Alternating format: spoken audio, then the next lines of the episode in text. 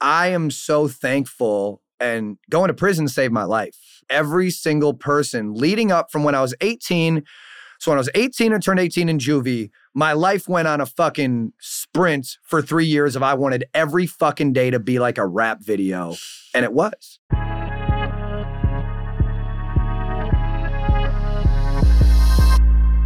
Welcome to Dope Conversations with Dave Carroll and Friends.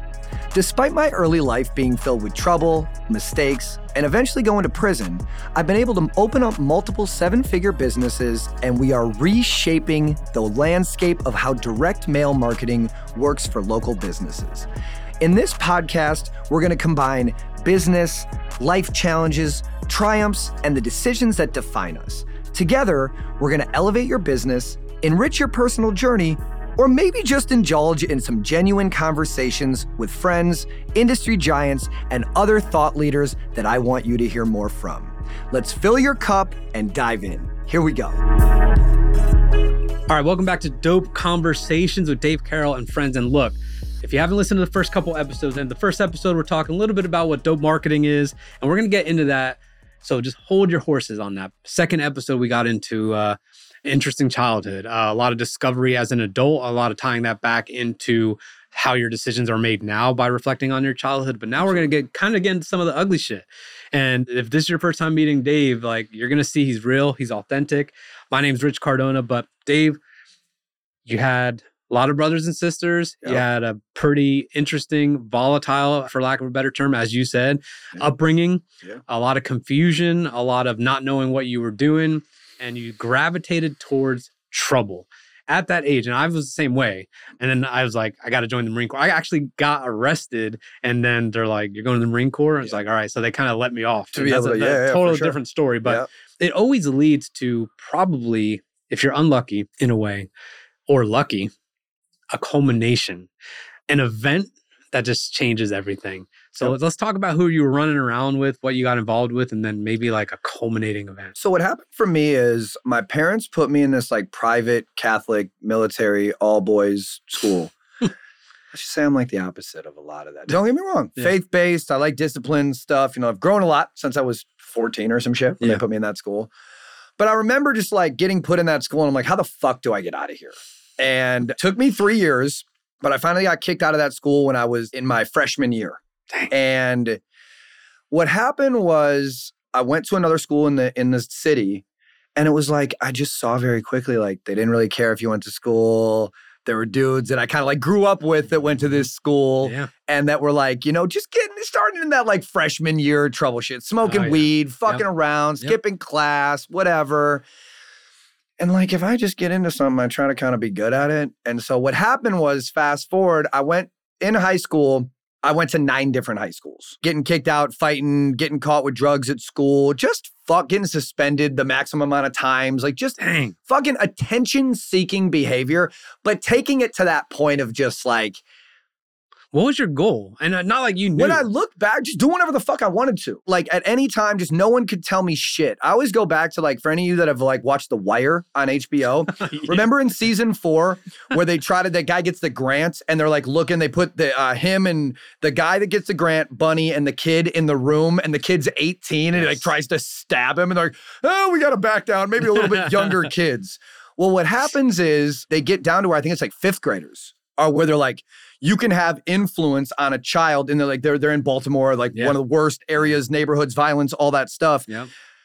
You got to get to a kid at a certain point. And mm-hmm. like reflecting on it, I'll tie this story together as we yeah. wrap this episode. But I had a conversation with my father when I went to prison about this. And it was like, I was looking at just like, I just want to do whatever the fuck I wanted to all the time, but you couldn't tell me shit. So, like, it progressed very quickly to where it was like, first I was, you know, getting kicked out of schools. Then there was like some fighting, violent stuff happening. And then I got caught with like nothing serious drug wise, but just like getting in a bunch of trouble with that shit.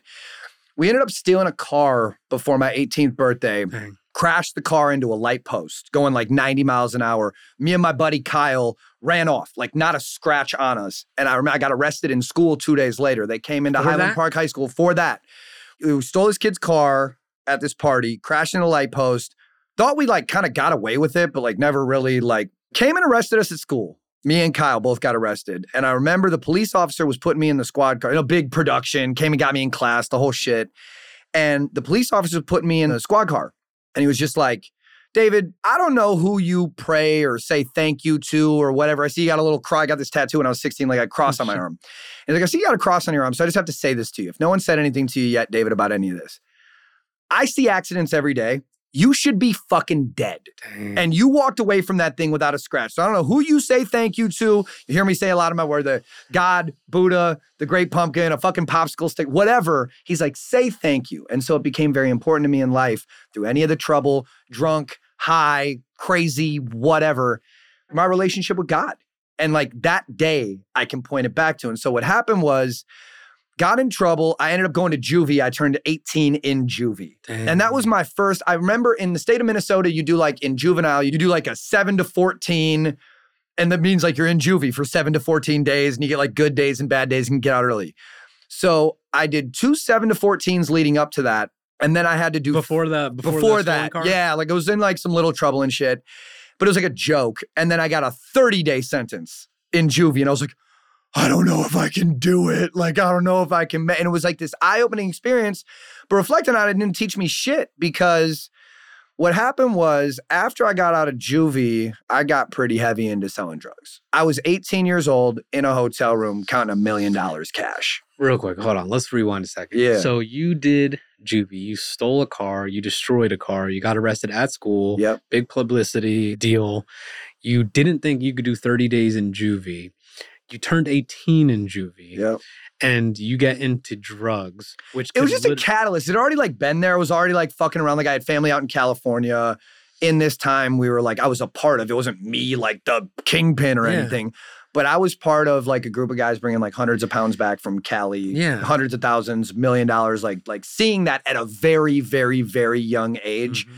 And right when the stuff happened, when I got in trouble with stealing the car, like I was around that stuff but not really like a part of it, sure. like exposed to it. And then after I turned 18, it was like, it wasn't like this mental decision where it's like, all right, I'm going all in on this.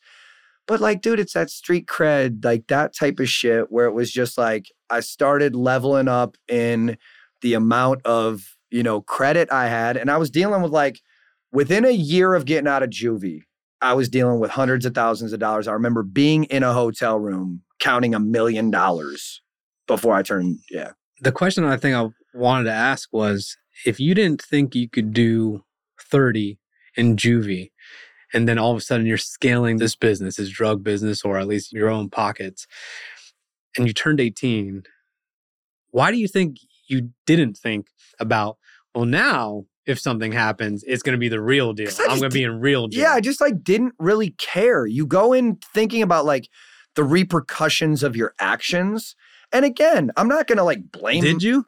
Fuck no. No, it was like I had gotten in so much like little trouble and shit that you're just your skin gets thicker. It's like it's like taking licks in business. It's like taking licks as oh, an yeah. athlete. It's yeah. like it's like anything else. You grow to this stuff. And so like for me, dude, like I had alluded to in a previous episode, like I've never really had a job. I've had two like kind of jobs for a couple weeks, but like this was my fucking resume. And I didn't know that that's what I was building up the whole time or that what led to me doing four years in prison. But it was like, I reflect back to what I was thinking at that time, transitioning to when I actually got in like big trouble.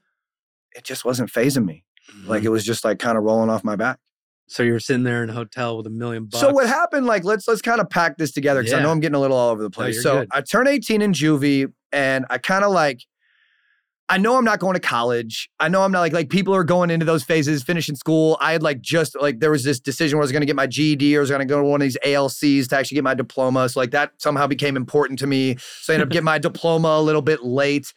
But I started getting into drugs. Like I'm doing fucking Oxycontin was big back then. This was like before the opioid phase really yeah. kicked off. But like me and all my buddies, we had started like sniffing oxys. We're getting into like drinking. Oh, you're talking about partying. consumption. Oh, not, not, not just, selling. selling, it. Got We're it. doing drugs yeah, yeah, yeah. with all of this. Cause you got, I mean, I reflect on that and like the pain through all this shit.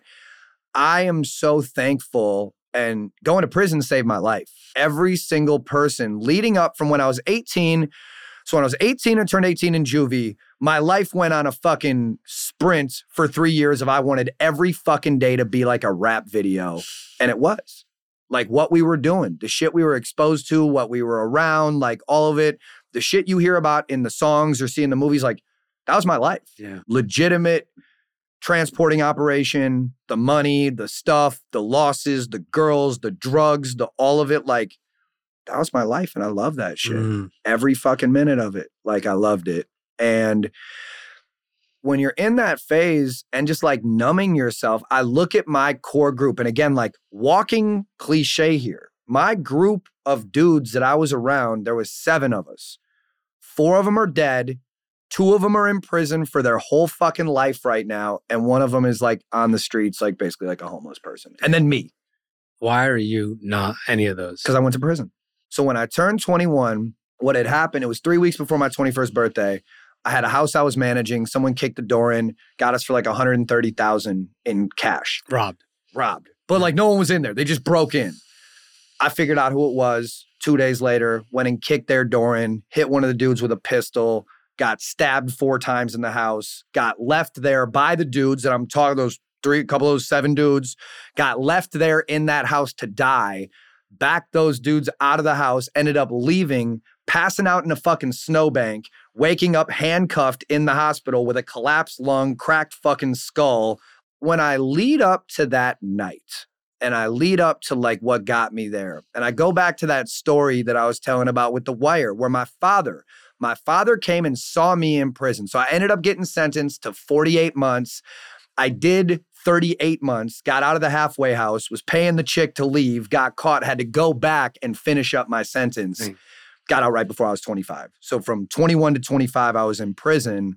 And I'm not talking about some fucking boot camp, got a couple DWIs, like that type of I'm talking about maximum security prison, fucking Shawshank, 100 year old prison, five tiers, the whole shit. And around the worst of the fucking worst, the Mhm. murderers, the rapists, the fucking famous, like all of that shit.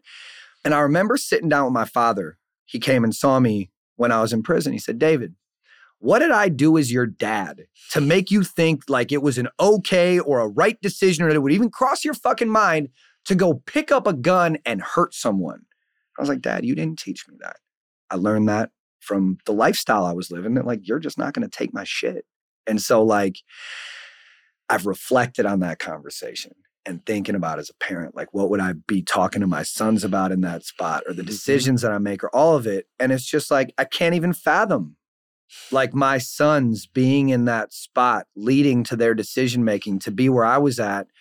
But it was like you know Rich I go to we've all made decisions in our life. And a lot of people when I tell my story it's like what did you do and not get caught for? What did you know like everyone's got their thing. For me, what truly saved my life, like I would be a fucking heroin addict right now on the streets or have already been dead or done something to get me back in prison for a longer amount of time, not sitting here today sharing with you guys if I hadn't gotten in trouble. Can you talk to me about it's interesting to do this, but you're an entrepreneur, a successful entrepreneur. When you were succeeding in the drug game, when you started your previous company and dope, were you like, I already got the chops for this? I try to not let my ego answer that question because when you hear a lot of people talk about like, oh, uh, felons, drug dealers, those type of people, my defenses go up because a lot of the people I hear talking about like, oh, I went to prison, oh, I did this, were like in prison for like six months, or they went for a DWI, and then nothing against any like Yeah. everyone's got their journey, everyone's got their story. That's super important. I've never looked at I was a good drug dealer, so I'd be good at business. It Mm. was vice versa. You watch these things on like. Annie, the the BET documentaries about like Nicky Barnes and George Luke, and like these people that like did the big drug shit. And you always hear the FBI t- agents talking about like they could have ran a Fortune 500 company. I don't think it doesn't lead with I learned anything from drugs. I God gave me some skills of just some things that I'm naturally good at. I chose a path Yes. that I would have been, you know, people say like you would have been successful at anything. That's not necessarily true Yeah. because you had to make decisions to put yourself in a position to be whatever your definition of success is. Mhm. For me, I think it was like I was able to identify my tenacity, my go getter attitude, my networking skills, my ability to just like work hard. Everything's hard work. There's a bunch of shitty drug dealers or shitty thieves or shitty whatever that would not be good running a business. It's the people that I think a lot of times you see that had some like adverse background Yes. and that figure their shit out to Yep. whatever point, And now they're like, Do you think you learned that from? No, man, I just fucking bang my head on the wall like everyone. I just was in a different race. I'm glad you were transparent about that because some people would lead you to believe that you're uniquely qualified because of that. But all you actually realized was some of your kind of internal, maybe not core values per se, but just like some of the DNA that's inside of you, which is like, I will figure it out or I will not stop until it scales or I like, there's nothing that could stop Bro, me. it's that figuring it out, go getter mentality. Like, Yeah. again, I'll take it back to like shitty drug dealers. There are dudes that'll like work on the corner all their life, not making much money. Yeah. And then there are people that are just like excel. And I think a lot of that acceleration goes to like networking abilities, marketing abilities. Like, dude, I used to go to the fucking strip club out of like we used to go out of town just to go to the strip club to bump clients so you could show me where your mom lived and I'll front you $30,000 of drugs. I've never fucking met you. I promise what'll happen if you don't pay. We all know that. But like, let's go into business. It's just a different conversation. I don't think the skills that you acquire understanding that, but the ability to see like, I'm starting in something, but there's someone that's more successful than me right now doing it away. I'm gonna steal like an artist. I'm gonna go Yes. borrow from my my mentors, my coaches. My it's the same fucking thing in business. My mentors and coaches were just like the Asian fucking bloods that I could go get a hundred thousand dollars from. It was just a different a different path, a different Yeah. industry, a different thing. But I don't think that for me, any of my exposure to drug dealing, an adverse lifestyle, like any of that put me where I'm at today or got me better at it. My stepmom, my dad's third wife, who has become me and Diana are so close. Mm. Diana's like, we've had conversations where I'm like, David, what if you just went to fucking law school? And what if you went to like did some shit like that? And it was just like, I think about it. I'm not a big guy on regrets. I don't look back on the what ifs of life. I Yeah. think what we, the chances we took, the the decisions we made to get us here are like who make us what we are. But it's like I look at my children and I think about like the path for them. How can I identify the decisions that I was making at an age that my kids are going to be coming up to and try to get them in, in a different direction Yeah. to not have to need the things that I needed to make the decisions that I made. I think about that all the time. But even if you do the best job in the world, it doesn't mean they're going to do. They're still who they are. Yeah. It's- it's- it's and I'm playing a numbers game. The odds are kind of against me. Like one of them's got to be, you know what I mean? But it's like, I think that as parents, we can lay the foundation Mhm. of like giving our kids the opportunity. How do you communicate with people? How do you handle relationships? How do you have self confidence? How do you, you know, it's one thing for me to be proud of you as your dad. Mhm. How are you proud of yourself? Mhm. Like, what are those type of con- my man Chase gave me that gem. I gotta shout out my man Yeah. Chase. The decisions we make growing up. Some kids grow up in a very adverse lifestyle and make the decision like, I'm gonna get straight A's. I'm gonna be the first kid in my family to go to college Yep. to do something like that. I admire that more than some fucking drug dealer that got their life together. True. But adversity comes in many shapes, forms, stories, and paths. I think that's one of the big things that I want our listeners to get from any of these conversations Yeah. is just like you have your story and that matters. And just because like I hear people say like, man, I haven't been through what you've been through. I don't have the grit or I don't have the thing. It's like, but you have things that you've been through that you can still get this same like this background, this Yeah, story, like, this Do you really want to compare each other's No, garbage? Compare comparison is the only true thief of joy. Yes. So look, so we're gonna get into actual prison next episode, and then after that, we'll get into the release, so to speak, and, and Yeah. what happened. But your life was saved. But like, if there's any major takeaway for the listeners here, it's like if you didn't know that we're sitting here in Minneapolis at Dope Marketing and Dave had scaled businesses, you would think like story's over. Like you wouldn't be interested at all. You would just be like, Right. "Sucks for that guy. What a piece of shit." Uh, Right. but but in reality, this is exactly what people need to hear, and we're going to get into kind of the worst of the worst uh, next episode. Anything you want to leave listeners with at the end of this one? I don't think so. There's uh there's some fun stuff coming. We got All some right. good stories. Let's do this. Yeah. Thank you for tuning in to Dope Conversations with me, Dave Carroll, and my incredible friends. From the depths of adversity to the peaks of success, we've journeyed through the intricate tapestry of business and life. Remember, every challenged face is an opportunity to redefine ourselves. As we close, reflect on the insights shared and consider how you can elevate your business and your personal journey. And until next time, keep your cup full and stay dope.